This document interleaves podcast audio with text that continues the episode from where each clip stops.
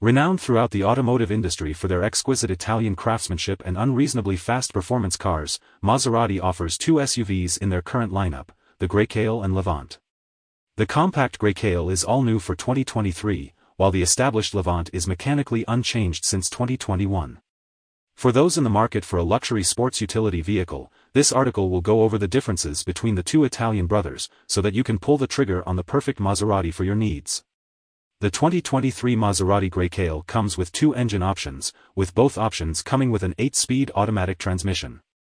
For GT and Modena trims, the Grecale receives a turbocharged 2.0-liter inline, 4 paired to a mild hybrid system. Together, they deliver 296 horsepower and 332 lb-ft of torque to the GT and 325 horsepower and 332 lb-ft of torque to the Modena.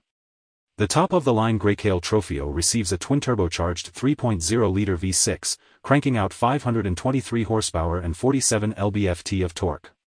Regarding fuel economy, the GT and Modena produce 22-29 miles per gallon while the more powerful Trofeo produces 18-25 miles per gallon.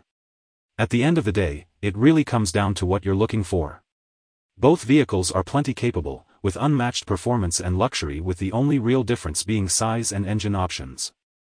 So go with the 2023 Maserati Levante if you desire performance in a mid-sized SUV package, and choose the 2023 Maserati Grecale if compactness is at the top of your priorities. We have plenty of 2023 Maserati Levante and 2023 Maserati Grecale in stock. Come in and take a look today.